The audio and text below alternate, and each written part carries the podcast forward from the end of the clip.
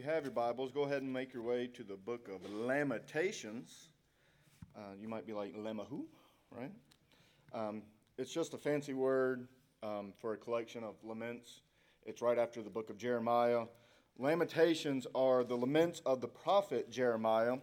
And the book of Lamentations is a collection of five different poems. And the book of Lamentations is actually really a work of art. In the Hebrew, um,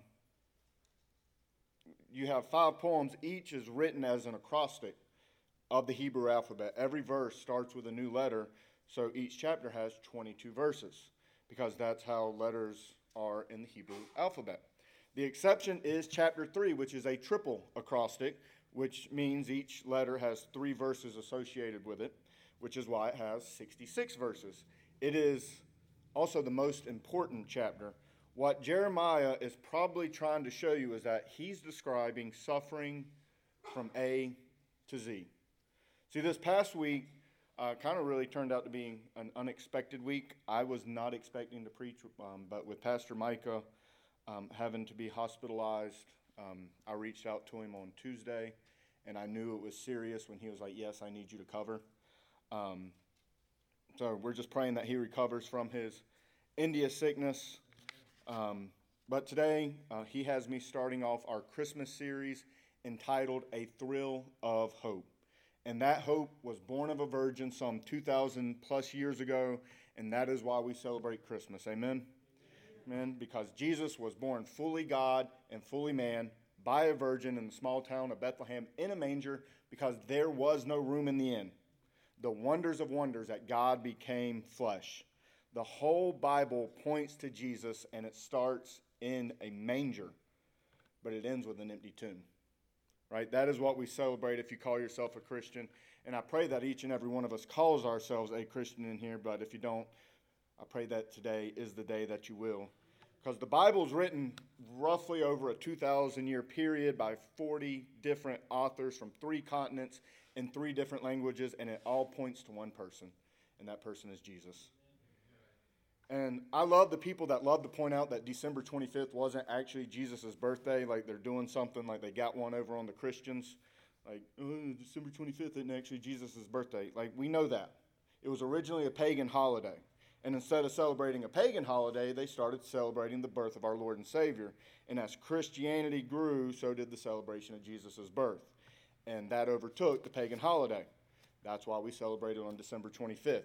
And if those people aren't careful, and they don't stop whining about it, we're also going to start taking other things. We'll take like Shark Week and Toyotathon from them too, and turn those into Christian holidays as well. That'd be kind of fun, right?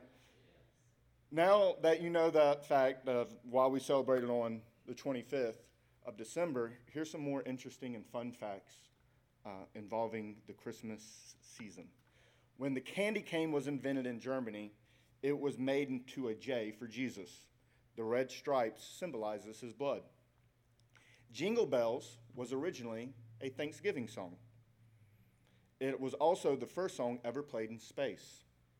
The first Christmas celebrated on American land was in 1539 in Tallahassee, Florida.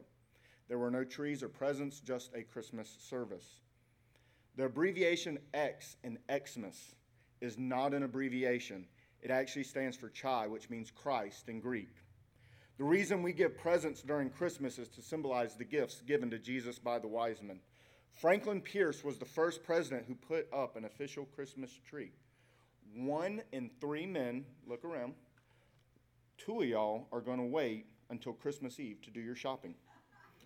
And the last one, and my personal favorite, it reminds me of my younger brother. It is a tradition in Japan to eat KFC for Christmas. Orders must be placed two months in advance to get it. But this is really my favorite time of the year all the lights, the music, the time with the family. One of my favorite new traditions is the elf on the shelf. Um, it's like a little babysitter for Judah. Praise the Lord, hallelujah. I do it every year. That little creepy doll keeps my son in line. All right? But if we're not careful, we miss the most important part. With all the hustle and bustle going on, we don't take time to understand and celebrate what Christ did for us. See, there's a beautiful song that we sing around here in worship. uh, especially in the second service. And it starts out, and I'm not going to sing it because there is a reason Morgan will not give me a microphone. Um, even though I ask for one literally every week, um, I can't sing. I can't. I can hit the tunes, but I hit all the tunes when I sing. Brother Frank knows what I'm talking about. He just heard me. Um, and he goes, I have this hope as an anchor for my soul. Through every storm, I will hold to you. And then the chorus goes, There is hope in the promise of the cross. You gave everything, the, uh, you gave everything to save the world you love. And this hope is an anchor for my soul. Our God will stand unshakable. See, we have hope because of Jesus. And, you know, like, not because of this season do we celebrate Jesus. We should celebrate Jesus every day. But it is an exciting time of year. Again, it's my favorite time of the year. And it's not because of the presents, even though I love watching my son open up his gifts. It's not the lights and watching the Christmas movies like Die Hard. Um, it's because we serve a God that got off of his throne, was born in a lonely manger to save the world he loves. And we see this hope of Jesus all throughout Scripture. In the book of Lamentations, which, which was written by the prophet Jeremiah, it's describing the results of Babylon's destruction to Jerusalem in, in grave detail. It gives us this beautiful description of who God is in verses 21 through 24, and I want us to read it together. Uh, but before we do, I would ask that you stand in reverence to the reading of God's word. In Lamentations 3 21 through 24, the word of the Lord. But this I call to mind, and therefore I have hope. The steadfast love of the Lord never ceases, His mercies never come to an end. They are new every morning. Great is your faithfulness. The Lord is my portion, says my soul. Therefore I will hope in Him. Let's go to the Lord in prayer. Lord, we need you, Lord. May we see our need for you this day, that you are the only hope of the entire world. You are the only hope in our life. Speak, for your servants are listening. We love you. We need you. We praise you, Jesus. Amen. And you may be seated. So, in chapter 3 of Lamentations, we're going to see a bunch of things, but two things I want to point out is the prophet's pain over what has happened in Jerusalem and the Lord's promises. I didn't read all of chapter 3 because it's 66 verses. Um, but I just want you to listen to some of the, the wording in chapter 3. And it starts with I am a man who has seen affliction. And this is the prophet Jeremiah speaking. Jerusalem is experiencing the wrath of God through Babylon. He has driven and brought me to darkness. He turns his hand. And he's speaking about God here when he says he. He has made my flesh and my skin waste away. He has broken my bones. He has besieged. He has made me dwell in darkness. He has walled about me. He has made my chains heavy. He shouts out my prayer, or he shuts out my prayers. He has blocked my ways. He has made my paths crooked. He is a bear lying in wait, a lion waiting and hiding. He turned aside my steps. He has made me desolate. He has filled me with bitterness. He has made my teeth grind on gravel. See, the rod of discipline, church, was bad enough, but the darkness makes it worse. See, in Scripture, darkness is often a picture of defeat and despair. The hand of God was against Israel at this point. Uh, Jeremiah felt confined. He was walled in. He was hindered by chains. When he looked up to pray, he felt like God had slammed a door on him. God was like a bear and a lion. A lion was the symbol of Babylon. God was like an enemy, and his arrows were aimed at his servant. And after all of that, after Babylon conquered and destroyed, Jerusalem and the prophet's words were fulfilled, you would think that the other Jews around him would have respected him. They would have apologized to him, or they would have mourned with him. But they actually laughed at him, and they sang dif- uh, disrespectful songs about him, according to verse 14. Essentially, they were like the other reindeers with Rudolph, right? They used to laugh and call him names. Um, see, the Jews were mocking their own prophet. Most Jews in mourning would put ashes only on their head, but Jeremiah covered his whole body in ashes, according to verse 16. A familiar word among the Jews is the word shalom. It means peace, prosperity, health, well being. Shalom was far from Jeremiah. You ever been there, church? When God seems far away and everything feels awful? Nothing you are doing seems to be working. Your prayers seem to fall on deaf ears. This is exactly how the prophet felt. And I need you to learn something very important. God chose to include all these details in the Bible. Okay, because there are times you feel this way, and you should probably quit denying it. See, God could have edited all of this out. In fact, He could have chosen not to include this book at all. God could have been like, no, we're not going to include this one. A book called Lamentation where a prophet doubts me and yells at me? I don't think so. Right? Let's include another book of Zephaniah. Right? His stuff is a lot more cheery with the whole dancing out with you with love. Uh, people like that. No, God put this book in there for you who suffer because He knows how we feel. And it's okay to express that. In fact, I tell you, you need to express that. You can, God can handle your doubts. He can answer your questions. He can handle your frustrations and your disappointments in life. In fact, I tell you that real faith often grows through this process of questioning and being unable to see. See, Jeremiah is saying, God is cursing me. My hope is gone from God. God is like a bear who mauls me. He knows this is not true, but he's being honest about he feels, but he ultimately knows he has hope. He has hope because he has the Lord. And some of you, your faith is so shallow because you've never really struggled through these things. You have a domesticated God who gives you purpose and makes you feel warm and fuzzy, but you don't crave him. You don't stand amazed at him. You don't passionately follow him. Deep struggles like this one are one way of God changing that. Real faith grows out of honestly expressed doubt. What you'll find is that God's grace and love don't cloud over the doubt, they go deeper than the doubt. Until you have deep questions and deep pain, you'll probably not have a deep experience with God. So, God lets you have some of those so you can encounter a God whose love and wisdom and glory are deeper than the pain. And that is the prophet in this moment because he lament, his laments turn into words of worship.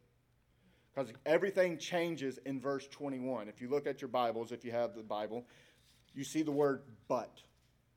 And if you have a Bible, I would underline that but because it changes everything. But this I call to mind, and therefore I have hope. When Jesus seems to be at its worst, or when life seems to be at its worst call, call this to mind, just as the prophet Jeremiah did. One of the greatest enemies of hope is forgetting God's promises. Reminding is a great ministry in your own life. That is why Peter and Paul wrote letters for this reason, according to Romans and 2 Peter. The main reminder is the Holy Spirit but don't be passive. You are responsible for your own ministry of reminding. And the first one in need of reminding by you is you. Okay? The mind has this great power. It can talk to itself by way of reminder. The mind can call to mind. And if we don't call to mind what God has said about himself and about us, we flounder. Oh, how I know this from painful experience. Don't wallow in self talk of godless messages. I mean, the messages in your own hand or your own head. I can't. She won't. They never. It has never worked. Things like that. The point is not that these are true or false. Your mind will always find a way to make them true unless you call to mind something greater. See, God is the God of impossible. Reasoning your way out of an impossible situation is not effective as reminding your way out of it. And that is exactly what Jeremiah did. The steadfast love of the Lord never ceases. His mercies are new every morning. Or, excuse me, his mercies never come to an end. They are new every morning. Great is your faithfulness. The Lord is my portion, says my soul. Therefore, I will hope in him. Now that you better understand what Jeremiah is going through, now that you understand everything he loved was taken from him, he was losing his home. People were mocking and laughing at him for talking about the Lord. He is in utter despair. His life has changed forever. He still had hope because he still had God. He can rely on the Lord, and we can lean into the Lord as well, and we can trust in the Lord as well. Because A.W. Tozer once said the most important question you can ever ask yourself is what do you think about when you think about God? Like, is he some mean bully with the magnifying glass and we are the ants and he's just tormenting us? Is he the genie in the bottle that is going to give you health, wealth, and happiness?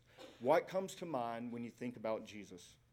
In our time together, I want to cover three truths about the hope Christ offers us. So when you think about God, you will think about these things. And the first thing is that when everything seems against you, remember his mercies are new every morning. Shane and Shane has a song called His Mercies Are More, and it goes, His mercies are more, stronger than darkness, new every morn. Our sins, they are many, His mercies are more. Mercies. This Hebrew word is used about 250 times in the Old Testament. It refers to God's gracious love. It is a comprehensive term that encompasses love, grace, mercy, goodness, truth, compassion, and faithfulness. Praise the Lord for his mercy. Because if we did not have a merciful God, we would not be here right now. Right? We would be in hell for all eternity. Praise the Lord for his mercy, because if we did not have a merciful God, salvation would not have come. See, Ephesians 2 4 through 6 said, But God, being rich in mercy, because of the great love with which he loved us, even when we were dead in our trespasses, made us alive together with Christ. By grace you have been saved and raised us up with him and seated us with him in the heavenly places in Christ Jesus. Romans 5:10 says, "For if while we were enemies, we were reconciled to God by the Son or by the death of his Son, much more now that we are reconciled, shall we be saved by his life." I want you to notice the language in these two verses. While we were dead, God sent his son. While we were still enemies of God, God sent his son to die on the cross. We did absolutely nothing to deserve salvation. Now, in our view, it's the best trade ever, right? We get to be in relationship with God. It cost us nothing. From God's view, I would still argue that he would believe that it is the best trade ever. He did it because he wanted to be in relationship with us and he wanted to glorify himself through it. But in our minds, about God's view, we would have to think it is the worst trade ever. Like it's worse than the Broncos trading for Russell Wilson if you follow football. I'm sorry I mentioned football, Brother Steve. But they gave up two first round picks, two second round picks, and $250 million for a guy who was playing quarterback like I would play quarterback professionally. But still, I would say that from God's view, it would still be the best trade of all time because it was His plan from the very beginning.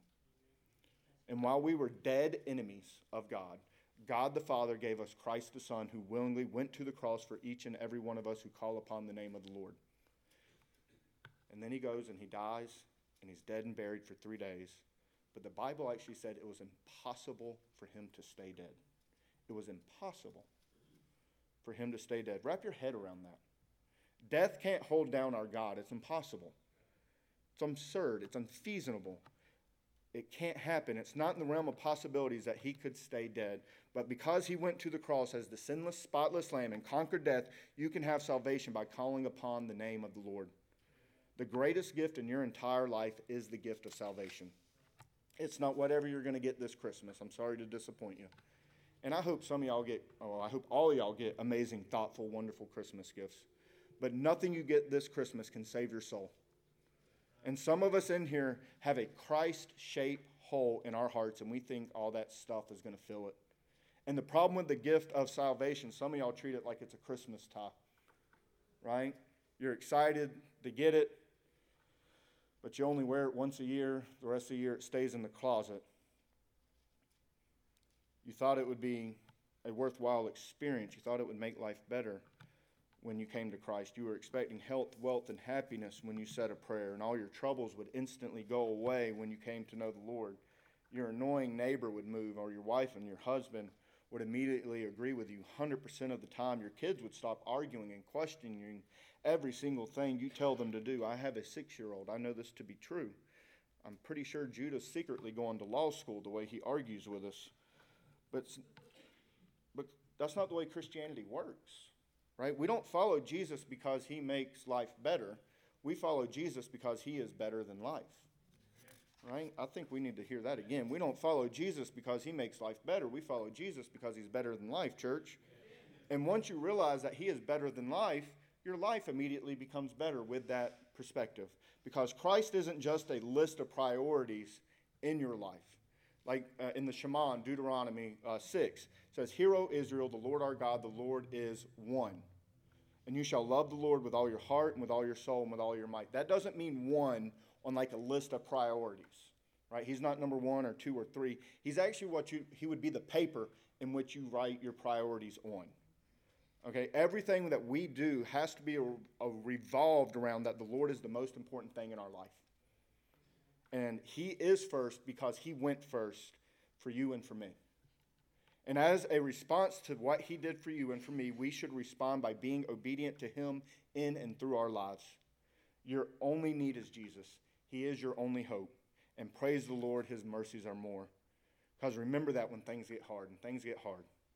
But also remember that great is his faithfulness. Don't y'all hate it when you're watching a TV show and you're wondering how they're going to wrap it up in the last three minutes and only to face the dreaded words to be continued? My youth do not understand what I'm talking about because, you know, once, you know, with Netflix and Hulu and all the streaming shows, they can just watch it all at once. But back in the 1900s, we used to have the ha- have cable, right? And it would play the shows on different networks, and you'd have to watch the shows when it came on at certain times, and we couldn't just watch it when we wanted. There was no rewinding or fast forwarding or stopping, and if you had to use the restroom, you waited till the commercial break and hope you got back in time. Um, and some of those shows would end with the dreaded word to be continued. And then you'd have to wait a week to find out what happened. It was the worst. But for God, or excuse me, but for us, God's faithfulness has those three words written all over it to be continued. And it's not every week, it's every single morning. Praise the Lord. What's new? God's faithfulness. His firmness, his fidelity, his steadfastness, his steadiness. You can count on God to come through. I love the old hymn, Great is Thy Faithfulness, morning by morning, new mercies I see, because there is so much truth in that. See, John MacArthur has said that the bedrock of faith is the reality that God keeps all of his promises according to his truthful, faithful character. Every promise that is found in Scripture, God kept or God is going to keep. And that is why we can rest assured that Jesus is coming back. Now, Wayne Grudem, which uh, my brothers in discipleship, I believe uh, Brother Steve just had a shiver go down his spine by hearing that name because we just spent the last two years walking through this book called Systematic Theology. And if you ever want to feel dumb, I would encourage you to read that book. But he said, God's faithfulness means that God will always do what he has said and fulfill what he has promised. Praise the Lord, it relies on God, not us, to be faithful. Because if it was up to us to be the faithful ones, we would, we would have screwed it up. We've already screwed it up. We would have screwed it up again. Because there have been times, at least in my life, where I took God off his throne and put something else up there. Maybe you can relate to that. Have you ever made a promise that you cannot keep? Because D.L. Moody pointed out that God has never made a promise that was too good to be true. Praise the Lord for that. We can trust in the Lord because he is trustworthy and he is faithful. This passage, is, passage emphasizes daily living. Great is thy faithfulness. We are reminded to focus on God's faithfulness every single day every morning to renew our hope and to encourage our souls.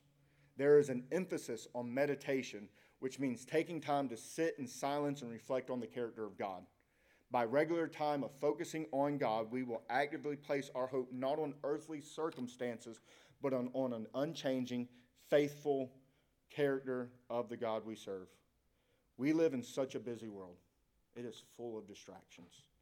There is always something to do whether it's work or some responsibility, taking a child to a practice, or doing one of the thousand things that need to be done around the house, if we're being honest, we probably have a hard time finding times to sit in the quiet with God.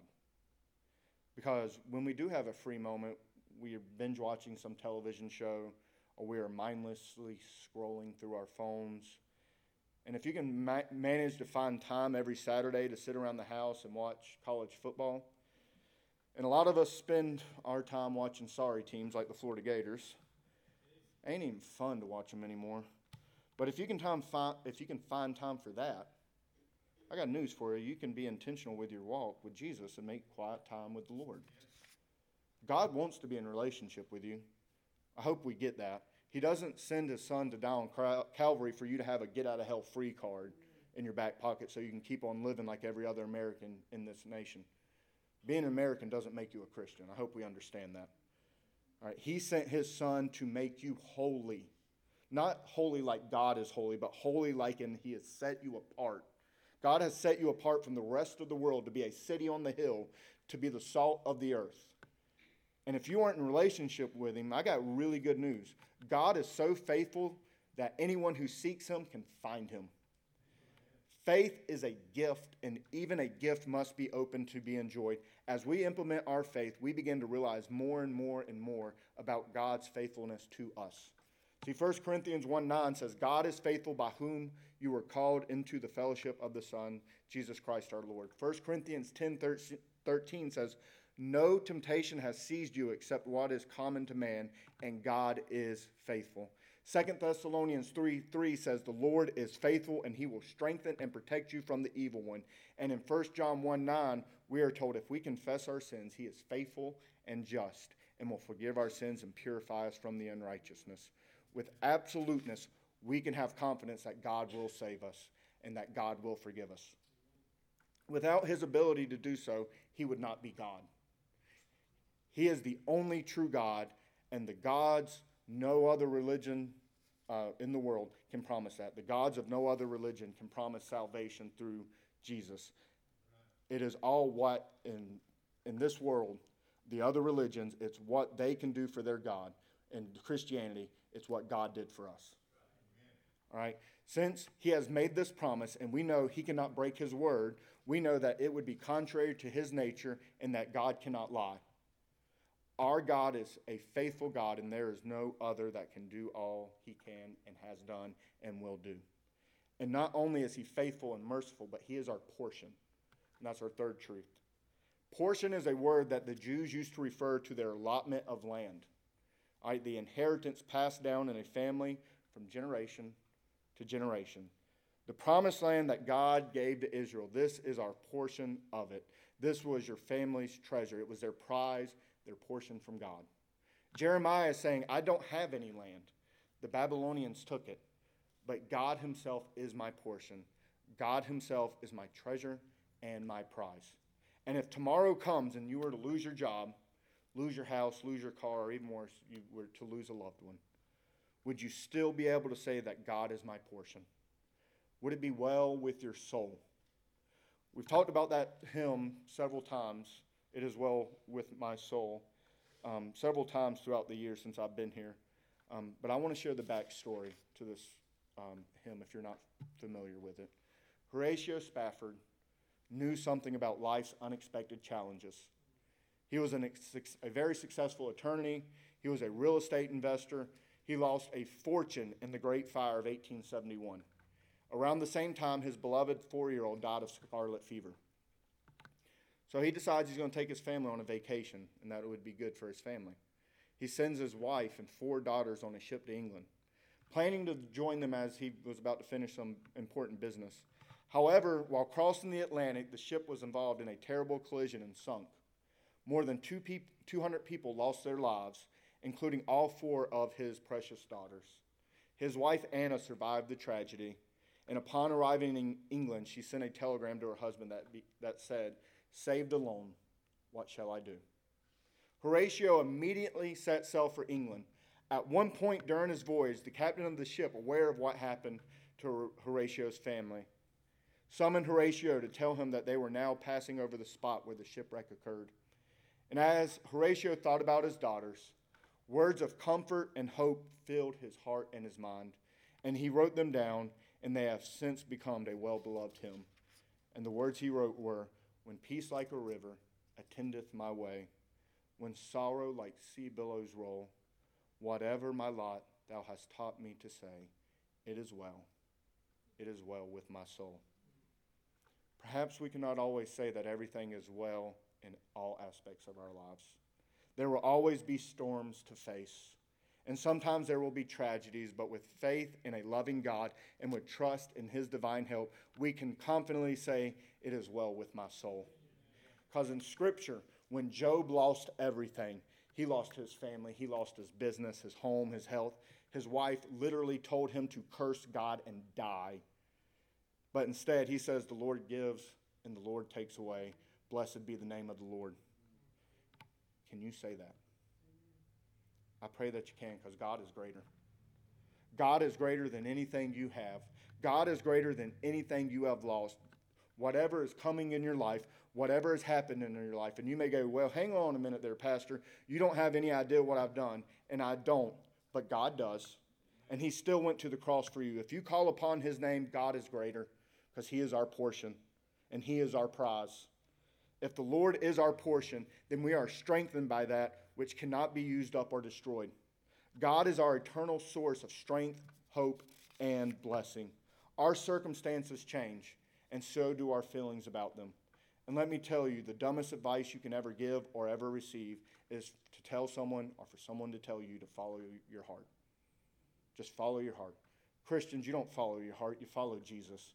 Because the Bible actually says that the heart is deceitful above all things and desperately sick. Who can understand it? We don't follow our hearts because our hearts are dumb. We follow the Lord because He is always good, He is always loving, He is always merciful, He is always kind, and He never changes. Jesus Christ is the same yesterday, today, and forever. And we can rest in that assurance. To build a life on the feelings of your heart is to invite constant unrest and disappointment. But to build on the cornerstone, the great, unchanging, eternal one, is to have peace and confidence and a hope. A hope that is sometimes too difficult to put into words. A hope that is an anchor to our very souls. That when storms come, you are anchored to the one thing that will not fail you. The Lord will never fail you. Every person in this room has a need for Jesus because he is the only hope in this entire world. There is only one way to heaven, and it's through Jesus and what he did on the cross. Do you know him? Do you know him? If you look at yourself, you're going to be depressed. If you look at your circumstances, you're going to be distressed. But if you look to the Lord, you're going to be blessed. We have the hope of the world, and I pray you see your need for him. Stand with me as we go to the Lord in prayer.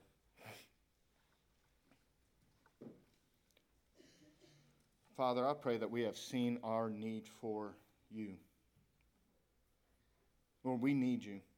More than anything else in this world, Lord, we need you. And when things are going bad, Lord, we need you. And when things are going good, we need you, Lord. Great is your faithfulness. Lord, we thank you for your mercies. Thank you for this time. Finish this time, Lord. If there's anyone in here who does not Lord, know you as Lord and Savior, let today be their day of salvation. Let their eternity be changed for forever. We love you, Lord, and we praise you. Amen.